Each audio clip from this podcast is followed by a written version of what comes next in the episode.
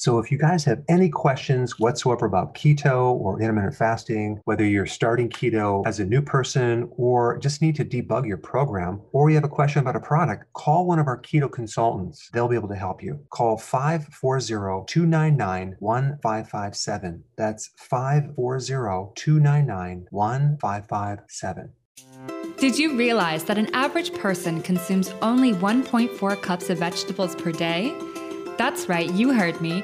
Only 1.4 cups. We're supposed to consume at least 7 to get our daily minerals and vitamins. Vegetables also supply phytonutrients as well as beta carotene and thousands of plant based chemicals that give us many added health benefits. To fulfill this missing requirement, Dr. Berg has developed Veggie Solution. Veggie Solution is a high quality greens powder that allows you to easily get your recommended amount of greens every single day. Just two delicious scoops gives you an equivalent of six cups of greens at only 69 cents per scoop. That's less than a dollar for six cups of greens. Dr. Berg's Veggie Solution is a complete protein, highly digestible, low carb, keto friendly with tons of omega 3s and absolutely no sugar. Dr. Berg feels it's important that everyone gets their vegetables and made this product cost effective too.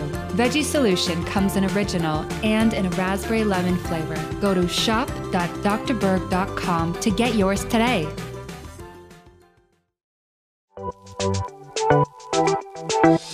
Welcome to the Dr. Berg's Healthy Keto and Intermittent Fasting Podcast, where Dr. Berg takes you on the journey for the truth about getting healthy and losing healthy weight.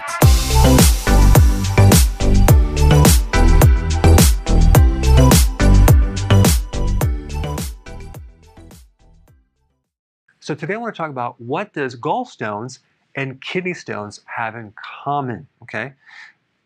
First of all, a gallstone is a cholesterol stone. A kidney stone is more of a calcium stone. So that's definitely what they don't have in common, okay? What happens with gallstones is you get this super saturated uh, cholesterol particle that builds up because you are lacking bile. Bile normally is supposed to break up things and keep your cholesterol from binding and forming stones. If you have a gallstone, we know you have low bile. And there's even tests that can be done to measure the ratio of your cholesterol to your bile. So your cholesterol to bile ratio, just to see what that's at. So the lower the bile, the more concentrated the cholesterol, the more the gallstone.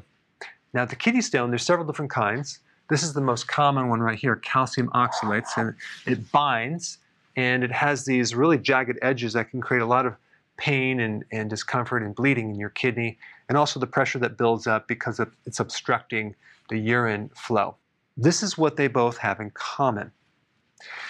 If you look at the condition Crohn's, which is a malabsorption problem of your intestines, you nearly always have low amounts of bile production. Now, that's probably because the last part of your small intestine is damaged, and that's where you're supposed to absorb and recycle bile. 95% of all your bile gets absorbed at the last part of the small intestine before it goes into the large intestine and gets sucked back and recycled. If your intestine is damaged, you're not going to recycle that, so you're going to be deficient in bile.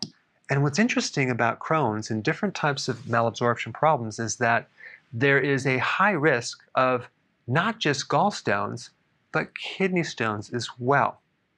And here's some extra data that you need to know. Bile binds with calcium and oxalates. So if you have enough bile, it can help you decrease the risk of building up this calcium and oxalates in the kidneys because it will decrease the amount of calcium and oxalates that's present in your urine. And so there's a bile connection, a bile deficiency in both gallstones and kidney stones. If we take it one step further, we look at fiber. Fiber also can decrease the risk of kidney stones because it binds with calcium and oxalates. So one thing you need to know is that a good amount of vegetable in your diet will help you. Also, vegetables contain magnesium, which will also decrease the risk of kidney stones. And they're a good source of potassium, which also can help reduce the risk of kidney stones. And another point about kidney stones is that if you're at risk, it's very, very vital that you consume over 2.5 liters of fluid every single day. That will keep things diluted enough where these calcium oxalates can't form.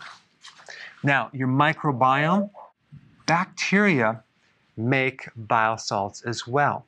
So your liver makes the primary bile salts, they come down, and your microbes take those primary bile salts, strip off a few things, little proteins and things like that, and then turn them into secondary bile salts. So the microbes are involved.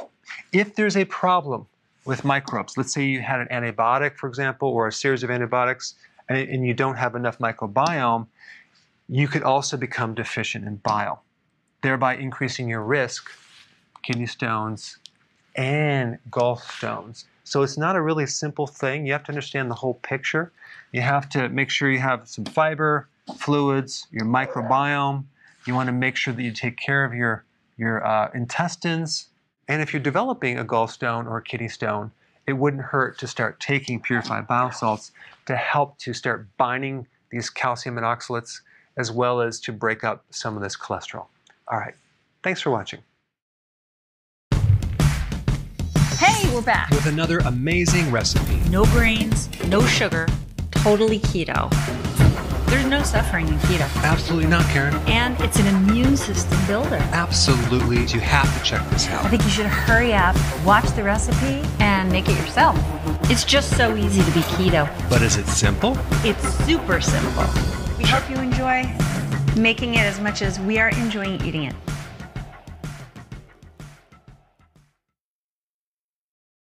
Hey guys, I just want to let you know I have my new keto course just came out. It's a mini course. It covers all the basics and how to do it correctly. You can get through this in probably 20 minutes at the very most. So if you're interested, click the link below and get signed up now.